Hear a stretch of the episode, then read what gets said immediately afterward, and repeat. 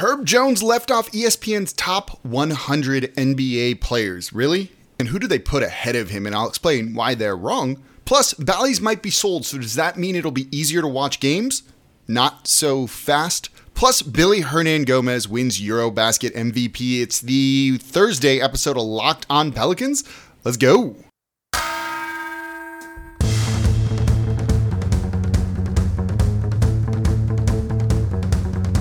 Are Locked On Pelicans, your daily New Orleans Pelicans podcast, part of the Locked On Podcast Network. Your team every day.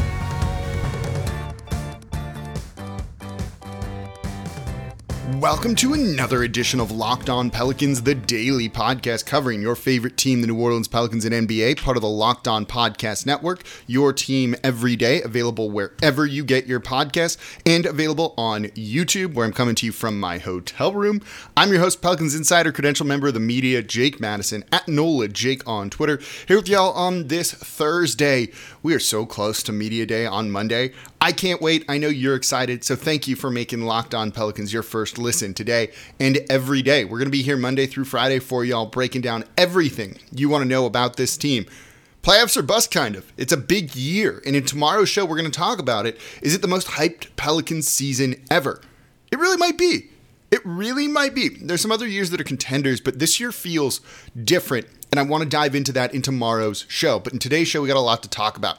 Herb Jones being left off of ESPN's top 100 NBA players. You also have TV stuff in the news. And I think that's big because it's tough to watch Pelicans games. So we'll get to that too. And then, of course, Willy Hernangómez winning Eurobasket MVP. Good for him and just nice to for the Pelicans to have a guy like that. So let's get into the Herb Jones thing. ESPN is doing their top 100 basketball NBA player list. All- Everyone's doing this sort of thing right now. You just saw one over at NBA.com.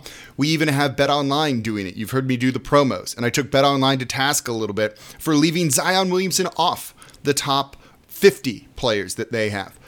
But Herb Jones feels like a top 100 basketball player. There's no doubt about that. This is a rookie who defied all expectations and played and started 78 games last season. That is an incredible number for a rookie to be able to go out and do, let alone one in the second round where guys don't really make an impact from that spot their rookie years to that degree.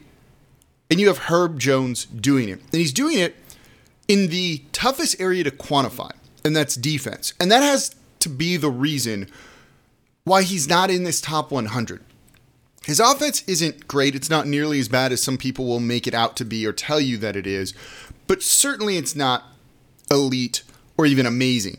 But I think it's passable enough and he should get better this season. But what he does defensively is elite. He should have been, without a doubt, on an all defensive team last year. He was that good. Not on Herb is a thing. We have the t shirts. You know, it's chanted. People love that about him. And a big part of that is because he's taking on the toughest assignment on a night in, night out basis. You know, the be- the opponent's best wing or guard at times too. And he's shutting them down. Guys can't score on him. It's a very real thing to say, not on Herb. He led all rookies in steals last year. He was third in the league in steals. He also had 60 blocks. We saw multiple games, including in the playoffs, where he blocked multiple three pointers. And I've explained, if you're a longtime listener of the show, that's really tough to do. It's really tough to block three pointers because guys won't launch threes if they think they might get blocked or it might be contested. There's a reason 85 90% of three pointers in the NBA, per their tracking data, are quantified as open or wide open, so no defenders within two feet at the minimum. So to block three shots, three threes in a game, which Herb Jones has done, is an absolutely insane defensive feat. And as a rookie, he stepped up and took the biggest defensive assignments. I don't know what more you need. It, it just goes to show you that I think media and people, probably myself included in this to a degree, don't truly value defense. And it is an offensive driven league. I'm, I have no problem saying something like that. But when you get an elite defender like this, their value is exponential because there's there's not a ton of them throughout the league, and that kind of puts him in there. If you look at some of the guys that are rated well ahead of him, it's kind of surprising, right? Lonzo Ball is on there, well above, you know, 100. And he missed most of last year. He's still dealing with injuries this year. We've seen that he is above average defensively, but not elite there. We've seen what his limits are as a player. And he's not a bad player. It's not a shot at him.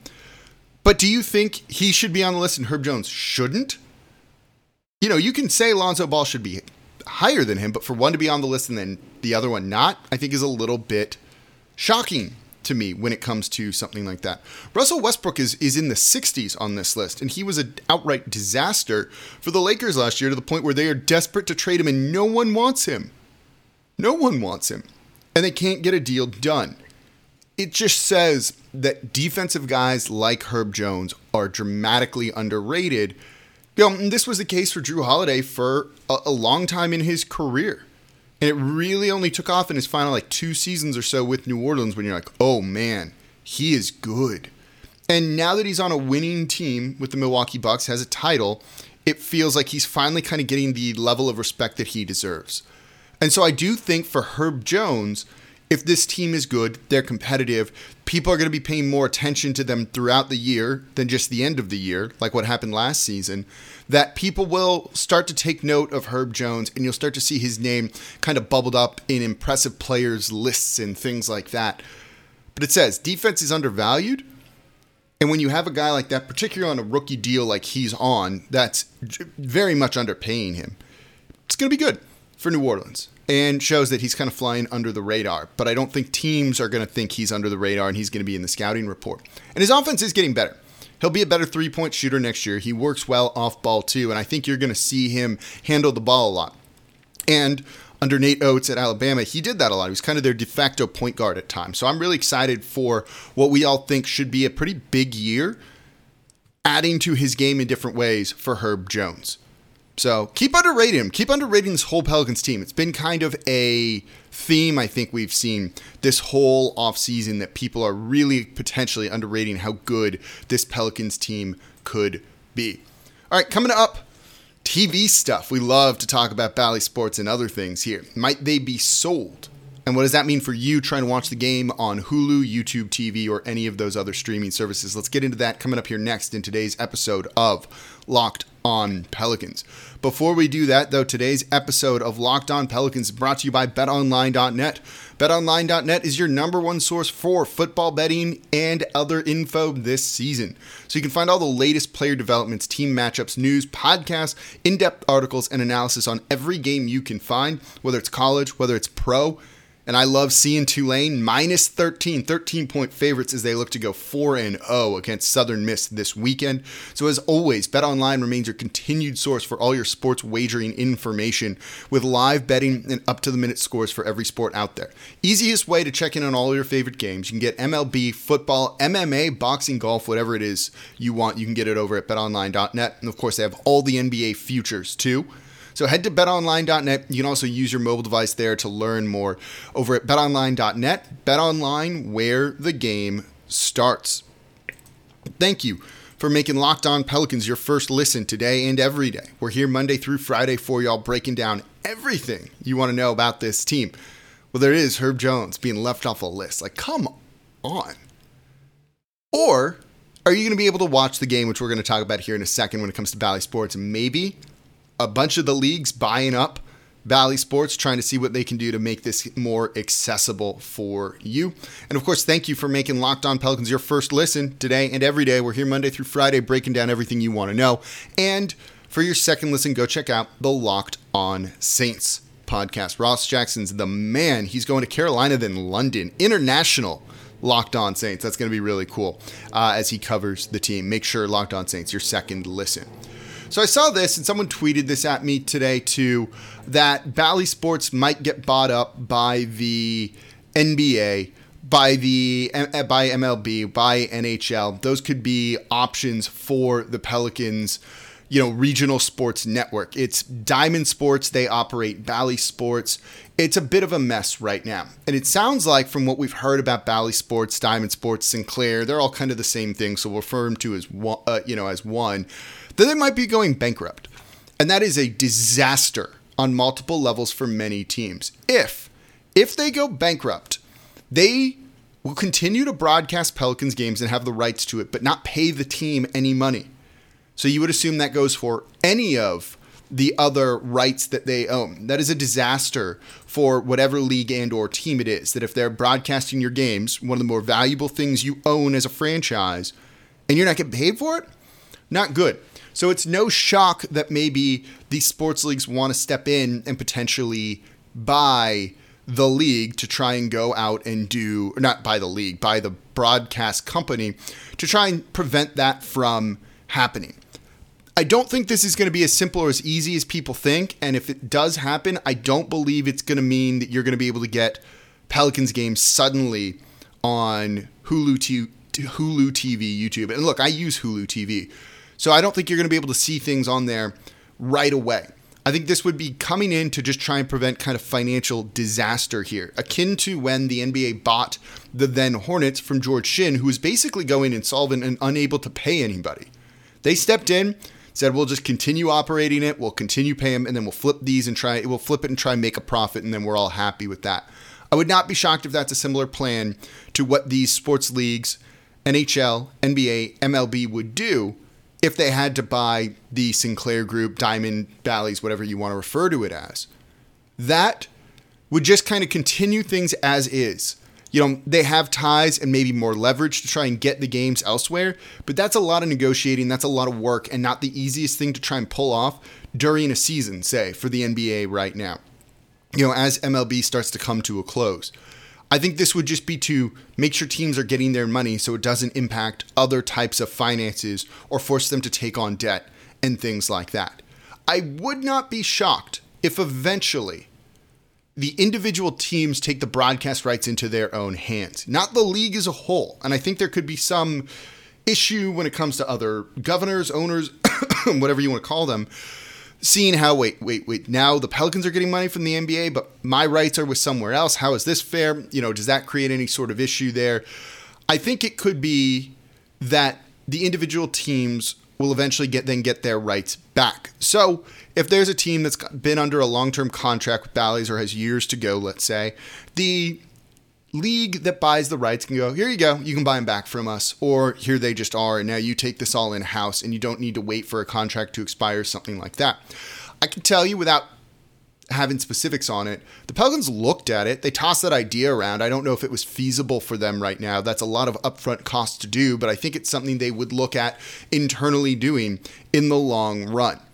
That's a very interesting idea. And I did a whole show about it and why I thought it would make sense. And that was before I learned that they even considered this sort of thing. And I wonder if that's the way it would go. But just because you see that Bally's might get sold doesn't mean much is probably going to change.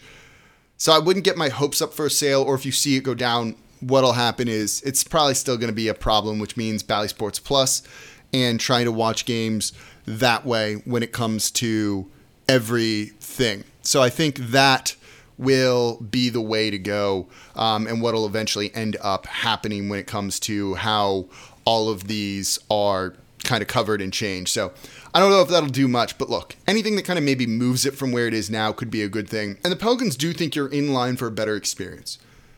They the way my read on this is with Bally Sports and Bally Sports Plus, it's a devil you know thing. They could have changed. There was pro- more money on the table from another organization, but they don't know how good that experience would be. They feel a problem with Bally's was more the accessibility and trying to be able to get it the games, as opposed to the actual broadcast itself. We like Joel, we like Antonio Daniels.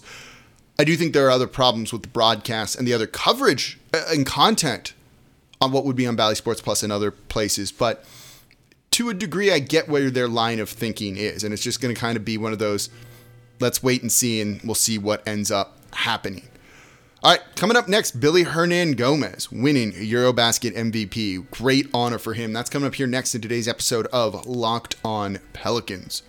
And thank you for making Locked On Pelicans your first listen. Now, go and make the NBA Top 50 on Locked On NBA your second listen. Which NBA player moves the betting line the most this season? Locked On and the Bet Online odds makers present the NBA's top 50 most valuable players. Find it on Locked On NBA. It's a bonus show, so I'm still there on Wednesday, wherever you get your podcast and on YouTube. Also, don't forget, subscribe to Locked On Pelicans. Tell a friend about the show and comment down below on YouTube. Number one way you can support the show. Okay. Willy Hernangómez, Eurobasket MVP, Spain. Despite losing the Gasol brothers, kind of made them a dynasty in terms of nas- basketball national team. They go out and they win Eurobasket, beating Germany, who had some stellar play from Dennis Schroeder and Franz Wagner. And of all the players on Spain who were very good, Willy Hernangómez gets the Eurobasket MVP. 17.2 points per game, 6.9 rebounds, one assist. He was really good. He was unstoppable down low. He shot 63.5% from the field. And you saw a lot of opponents really double team him, freeing up other guys on the team to go out and perform. And the way he just kind of, that court gravity that he had in this tournament, really cool. Pelicans had two of the best centers in there between Willy Hernangómez and Jonas Valanciunas as well. So excellent performances from him, really leading Spain to a kind of unexpected, I think, Eurobasket you know championship despite losing some major star players for the Spanish national team. The thing when you when you really look at it and how they used him was interesting. He only played he played under 22 minutes per game. You saw Spain really manage his minutes throughout the whole tournament to try and make him his most efficient self, not let him get tired. That's kind of his role, right? It's he, you know, he might start for Spain, but he's still reserve in the NBA. And he could be a good backup center. Again, he doesn't give you much defense, but he can go out and he's going to get you 10, 12 points and eight boards, no problem. We feel very comfortable with him being able to do that. So, as a backup center, that's useful. I still think the Pelicans could use another backup big that's defensive minded.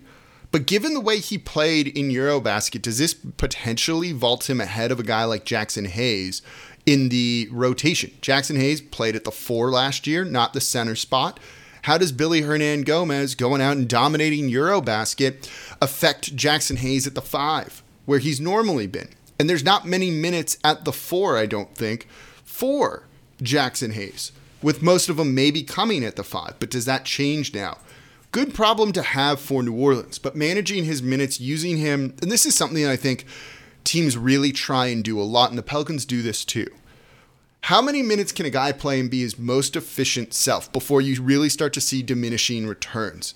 And that clearly in, in Eurobasket was 22 minutes for Willy Hernangómez, but keeping him fresh was important. And they did a good job of minutes management for basically everybody, I thought, in in Spain in in Eurobasket, and it's a big part of why they won, and it's also Willy Hernangómez being a big part of why they won. So he gets to come back to the Pelicans, come back on media day. I hope he brings the trophy so that we can see it on Monday because that would be a really really cool thing.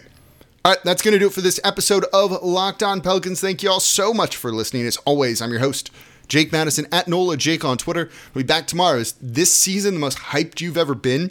For a Pelican season. We'll talk about it in tomorrow's episode, so make sure you don't miss it. Subscribe wherever you get your podcast and on YouTube. Comment down below. As always, Jake Madison at Nola Jake on Twitter, and I'll be back with you all tomorrow.